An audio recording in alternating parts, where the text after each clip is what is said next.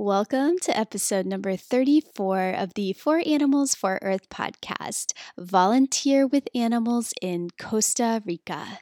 At the beginning, I see people getting very upset when I try to explain to them, but when they finish the tour, they totally understand and they actually are very grateful that now they have this knowledge and they can tell other people uh, what goes behind these selfies you know you were just listening to one of my heroes, Vanessa Lizano of Rescue Center Costa Rica. At the end of 2019, Sean and the kids and I had a chance to visit her property where she rescues tons of wild animals from sloths to macaws to monkeys. And the whole time that we were touring around her property, I kept thinking what a dream it would be to somehow connect with Vanessa again. I mean, do you ever do that? Do you ever travel someplace and the whole time you're there, you're thinking, how do I get back? you know, how do I either come back here and visit? How do I move here? And you start making all these plans. I don't know. I definitely do that. And I was doing that with Vanessa when I was there visiting. And um, what happened today in this interview is that I got a chance to get to know her more, and she really gave me a look inside what rescuing animals in Costa Rica is like from the ups and the downs and the true danger for that line of work where she lives, as well as the positive involvement that the government has in animal welfare there. And she shared a simple idea for all of us when we travel, which was do not take photos holding, touching, or posing with animals. And she talks to us in this interview about why that's so important. One more thing that I really loved about this interview in particular is that it was a good reminder for me that technology and a strong internet connection are not the end all be all of life. So Vanessa joined me from her phone, held up to her ear with one hand and holding a baby sloth in her lap with the other. And you'll hear sometimes the wind blows. We got cut off a couple of times, but all in all, I felt that talking to her actually transplanted me to her area deep you know, in the wilderness in Costa Rica. And I hope that while you listen, you find yourself transplanted too, like it did for me. So, for today's show notes and links to everything that we talk about, go to foranimalsforearth.com slash podcast slash 34. Hi there, this is Brandy, and you're listening to the For Animals for Earth podcast. This is a space where we inspire each other to take small steps every day to live a more conscious life, helping animals and the planet while we do it. I'm so glad that you're here. Let's all take a deep breath and let's get started.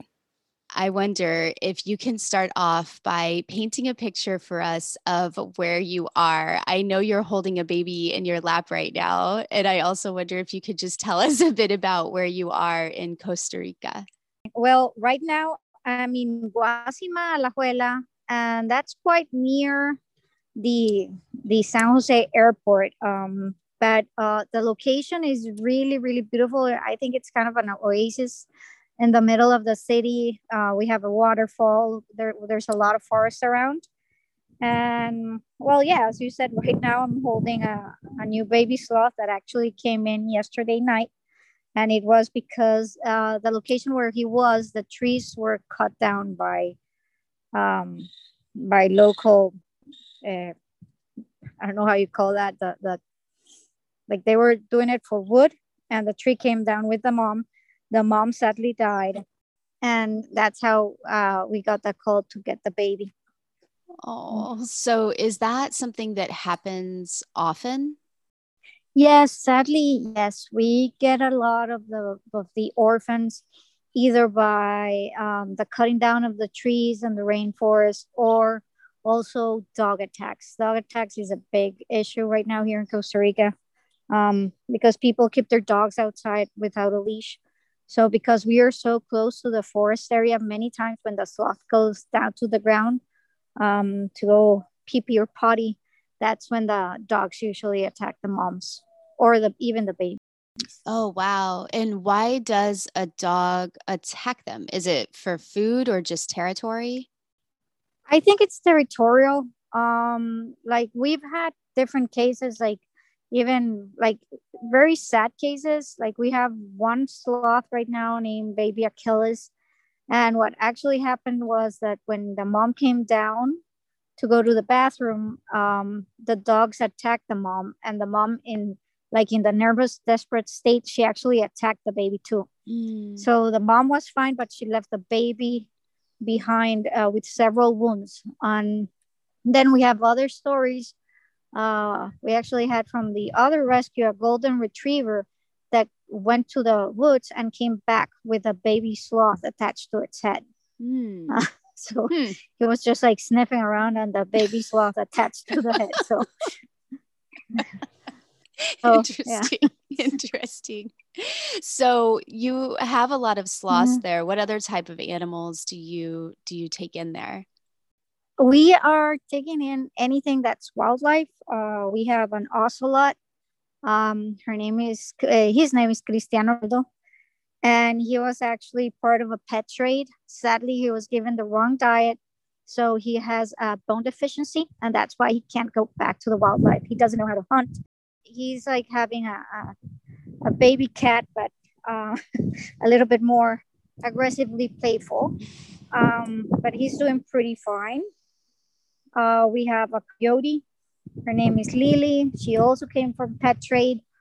Um, and then we have right now um, that I'm actually looking at my sister feeding the baby howler monkey, and that one came from the Guanacaste area, and it was also a dog attack. And the mom actually died in the attack defending the baby. Mm. Goodness. Yeah. So yeah, it's sloths, monkeys, a lot. Sweet. And um and you have so you just mentioned your sister. Do you do this with your sister? Does she live there on the property with you? Yeah, we are here all the time. Um and then we have like our vets uh, we have Raquel, which is our, our like local vet. She stays here Monday through Friday and is always on call. And right now we have two other Spanish vets that are here all the time. So it's it's really good. And we're having a really nice vet team. So so we pro I feel pretty safe uh, bringing the animals and knowing that they get the proper care.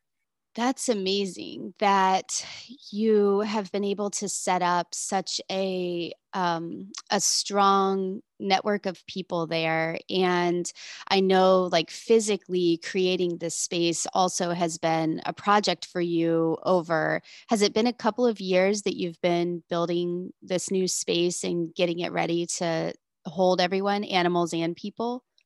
You, well, um, actually, we started uh, uh, last year. I actually started with COVID, which was a pretty bad time to start, but it actually worked out.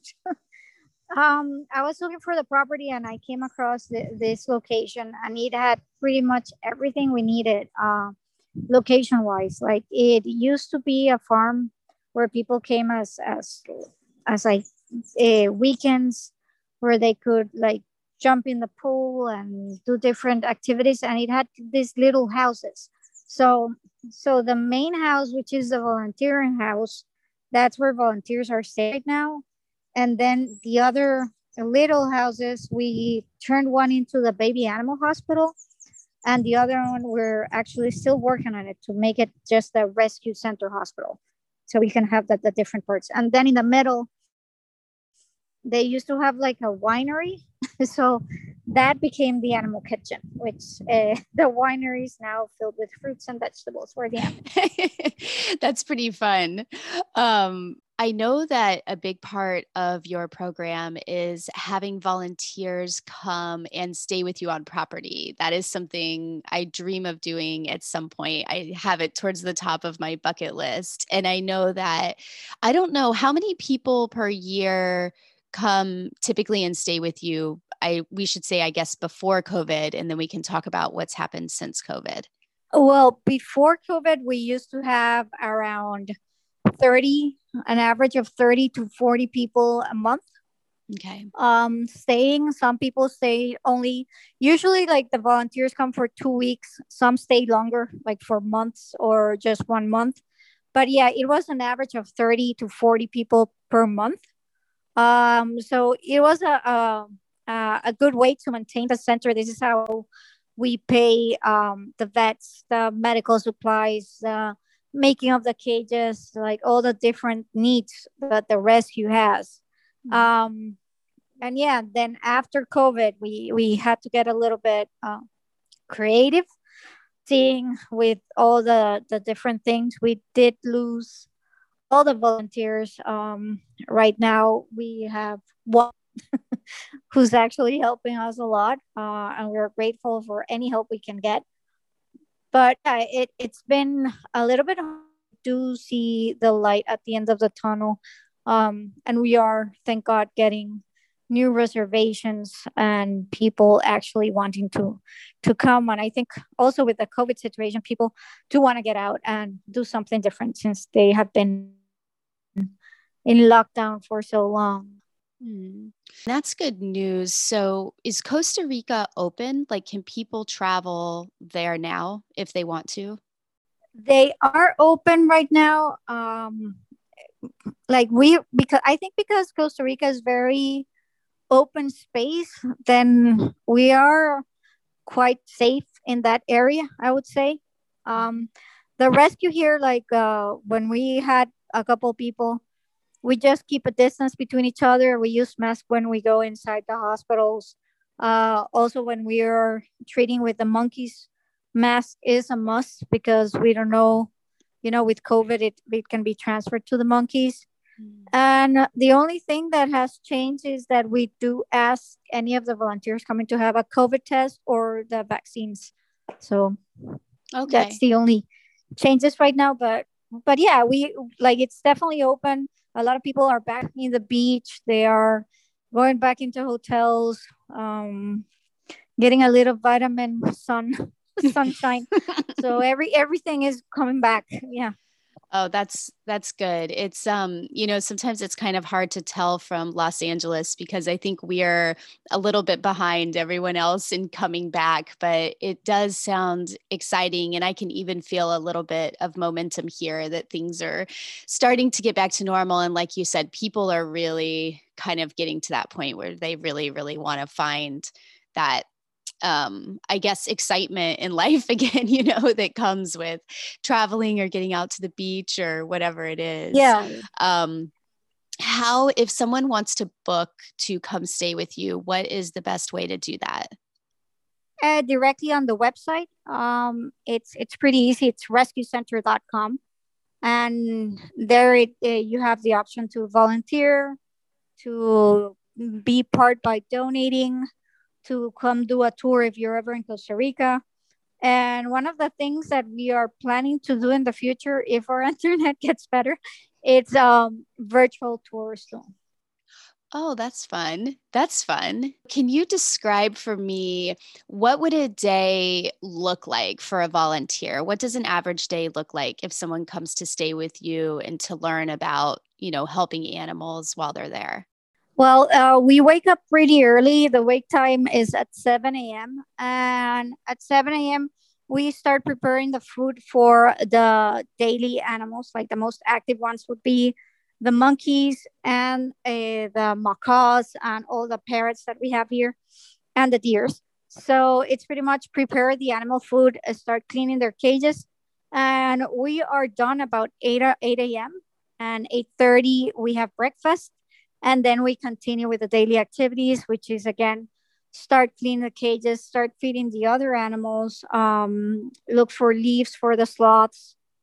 And then we have lunch and it's a little bit break until 1.30 and then you start all over again which is uh, and we make also we have to make enrichment in the afternoons for the for the other animals you know the ones that have to stay in the sanctuary they need a lot of uh, different stimulus like uh, making toys and making different activities for them so that they they stay uh, mentally fine mm-hmm.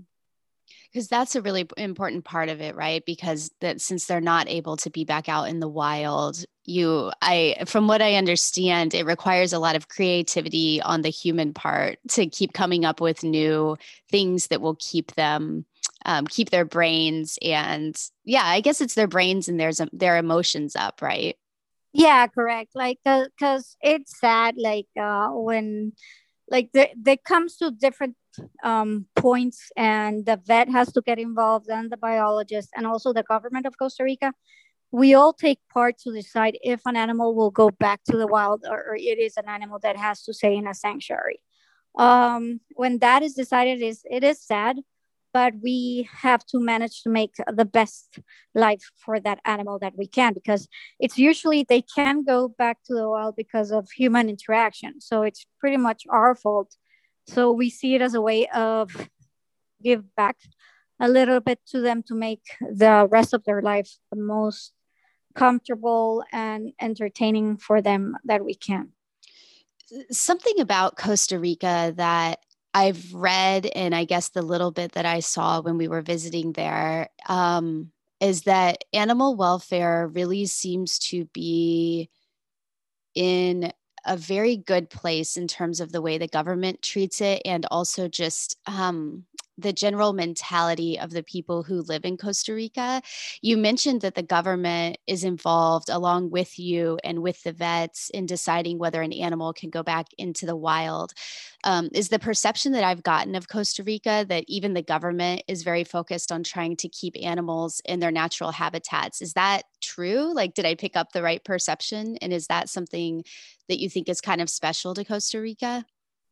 It is true. And um, right now, uh, the government has been very active and strict with all the new laws that come with animals. Uh, one big one that we have in Costa Rica that we actually tell volunteers and tell tourists is I don't know if you've heard about the animal selfie. Like that has been a big issue. I have not, but is that is somebody like touching an animal? Is is the is it someone's touching an animal to take a photo or? Yeah, it, it's it's actually the the movement is called Stop Animal Selfies, and this is because it it was part. Uh, Costa Rica was actually sold as a part of a tourist attraction that people thought they could come here and just like hold the sloth and take a picture. The problem with this was that it became part of a bad tour industry and what was happening. And this is what i used to see in limon um, was that kids would actually steal the baby sloths from the trees and would have them at the side of the roads and tourists will stop to take pictures with them. Uh, this happens also in other places like ecuador honduras. It happens a lot with uh, cruise ships. When you get down from the cruise ships that you see different people holding different animals. Um, by doing this and taking the picture, what people don't understand is like for somebody to take a baby monkey, they actually have to kill the mom because they're very social animals and they are like us humans. Like you, you wouldn't give your child away easily. So that was a big issue. And also them stealing the babies from the from the sloth zoo for them for them to have this this just one picture. So that that movement has been really big and we really enforce it that people need to know this part that it is um, something that that has to stop because i mean i think it's part of education that people don't know this. So we are here in costa rica. It is actually like if you as a rescue center have volunteers taking selfies with animals you can shut down uh, that's where it's come starting this year actually Okay. Wow, that's that's actually really cool. That's really cool that the government has gotten behind it in such a strong way. Yeah. Because I think to your point, it's um people don't know you know when they come in as a tourist you just put all these stories behind like oh you know i'm sure this this baby loves being held or whatever you know and it's um it's really been like you said i feel like the awareness now hopefully is becoming much more clear that you know if you're a tourist traveling to all these different countries there's very rarely going to be a situation that there's a, an animal that wants you holding it right? So um yeah, correct. Yeah. and yeah, it, it's something uh, that needs to be like for tourists to know. I have had a lot of tours come in at first, and like the first thing they said is, um, "I want a picture with the sloth. I want to hold the sloth." And like at the beginning, I see people getting very upset when I try to explain to them, but when they finish the tour, they totally understand and they actually are very grateful that now they have this knowledge and they can tell other people uh, what goes behind these selfies you know mm-hmm. and it's not i mean you can take pictures but it's about basically holding the animal or grabbing it because that gives them stress unless you are a volunteer that's here for like two months that is actually involved with the babies like there is no reason for any other person to actually be holding a sloth when that would actually cause them stress mm. so yeah that's um you know it's it just kind of makes my heart warm as you tell that mm-hmm. story because i think for when you mentioned how the the guest says oh i'm going to go back and tell my friends this because it's like that's like the best way i feel like to get the message out there is from one person to the next to the next to just share these things that we're kind of learning new about animals that unless you were involved really deeply with animals in the past you didn't even know that this was the case you know so um it I don't know. It just makes me excited to hear that they want to go back and tell their friends, like, "Hey, don't do the selfie." It's it's yeah. just something I guess so simple that um yeah it helps. Um, I wonder if um we can just talk a bit quickly about your journey into this because I know that you've had a lot of ups and downs being involved in animal welfare. And I think from what I've read about you, you started as a child. Did you grow up um, helping animals as a child with your parents? Uh, well, I, I actually like I've always loved animals. Um, like I was uh, the that little girl that would also always be bringing uh, the stray cat or whatever she found on the street home. Uh, my mom is an animal person too. So uh, we actually, yeah, I've always been like very involved with animals. But actually, when we moved to Limon with my family, uh, that's where like I started with uh, becoming more wildlife. Uh, the first uh, time was that I got a, a sloth that was electrocuted in the power lines and there were no rescue centers in the area. So the firefighter pretty much gave me the slot and was like, deal with it. And I was like, okay. and oh my gosh. so I started calling different places to see what we could do. And I started getting many replies on how to raise uh, the slots And, and that was the first time. After that, they just kept bring in different animals uh, and it was an ongoing thing like it started like weekly. Um, i would get another sloth or or a monkey or or something. So i need i knew something had to be done. Um, and then i used to walk the beach in the morning and i started seeing that there was leatherback um, nests in that area. So that's when i got involved cast um, which was pretty much the people that that later came and gave me all the training. And uh, we were involved with protecting the sea turtles and also have a rescue center part in the farm. So, so it was pretty exciting. It was very, very nice. However, the area of Limon is pretty dangerous when it comes to poaching. And I, I, we did have to stop because I lost my friend on the beach and that was the time that I decided that we had to take a break from everything for a while. Uh, while did my my mourning, uh, came back to San Jose, but I like after four years, I saw that I was going insane, not having animals again in my life. So I I started again. I started back again, and and it, it's actually like this is a place that I know that I have to be. Like this is what I do in life. This is like my purpose. You know, how amazing to know so clearly what your purpose is. And I think that um, it's also so obvious because you have a special how, how do we i don't know how to describe it but there's something special that you have um, just like a connection with the animals that is just a calm safe um, I guess vibe that you give off that that works well with them, and I think that's probably why you know people brought so many animals to you, and it just kind of naturally became your journey. So I feel like it does make sense that um, you are so clear now that that's what you're meant to do, and I feel like that's just really exciting and such a gift to the world um, that you're willing to do it because I do know it's been very difficult for you. And I wonder if you can give us a little bit of insight into the dangerous side of it in the poaching. Why are people poaching the animals? What what is there to gain in that? I assume money but why? Like why are they taking the animals? Well with with the part of the sea turtles uh the eggs were seen as an aphrodisiac uh, and as a i don't know like a cultural part. Uh, so like a turtle can be sold for two dollars. So a poach three hundred dollars a night. Oh wow. So okay. Yeah so it was a big big fight it is illegal to sell or to consume turtle eggs in costa rica but there's this tiny loophole which is um, Ostional, which is uh, um, the in Ostional they have the arribadas. So there's tons of tons of turtle eggs, and they use a certain part legally to sell them. However, this is used to um, like for them to say that all the eggs that they sell everywhere are from. So it is a, a, a big, big loophole that we're having right now.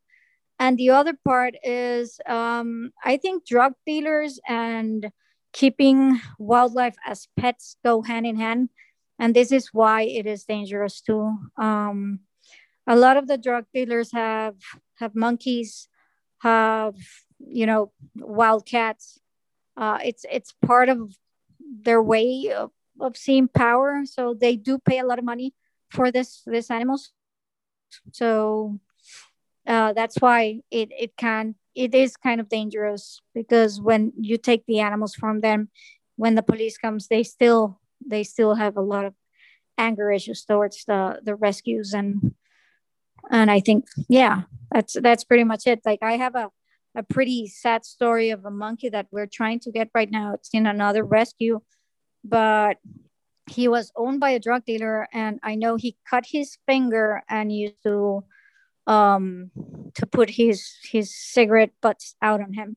So this monkey has serious trauma issues, and and that's why we want to bring him because he's he's having a, a hard time in the other rescue, and and they're really full. So we're trying to see if we can give him a, a better home here. So that well, I kind of ran along my mouth everywhere, but but yeah, that's pretty much the dangerous yeah yeah no that's that's amazing. And thank you for sharing all of that because it um it helps those of us that are far away from it understand a little better. And it also puts to light um how brave you have to be to do what you're doing. And um also just i feel like an emotional roller coaster that you must live like that you've you've learned to live on and you've learned um, how to be able to weather the ups and downs but i have to imagine that it's still really difficult. Um,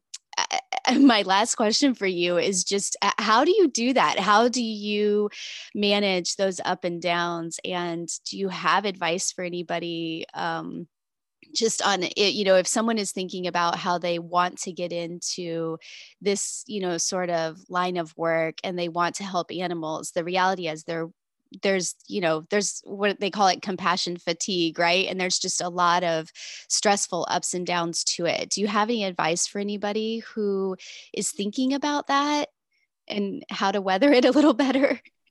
Well the advice that i have uh, they may not like it but um i pretty much remember when i i lost one of my fur loves um and i was i was a mess complete mess. Like i was crying going insane because they do become part of your life and i remember a vet, one of the first vets that was helping me out, she told me this is going to happen 70% of of the time. So if you can't take it, then you should look into another field. But if you see it as a way of learning and growing and knowing that you did the best for this animal and learn from your mistakes and you know knowing that you're going to save more animals that actually will die then that's that's your main focus so like it is a roller coaster. Like we've had many emotional moments here at the rescue um when we have to lose an animal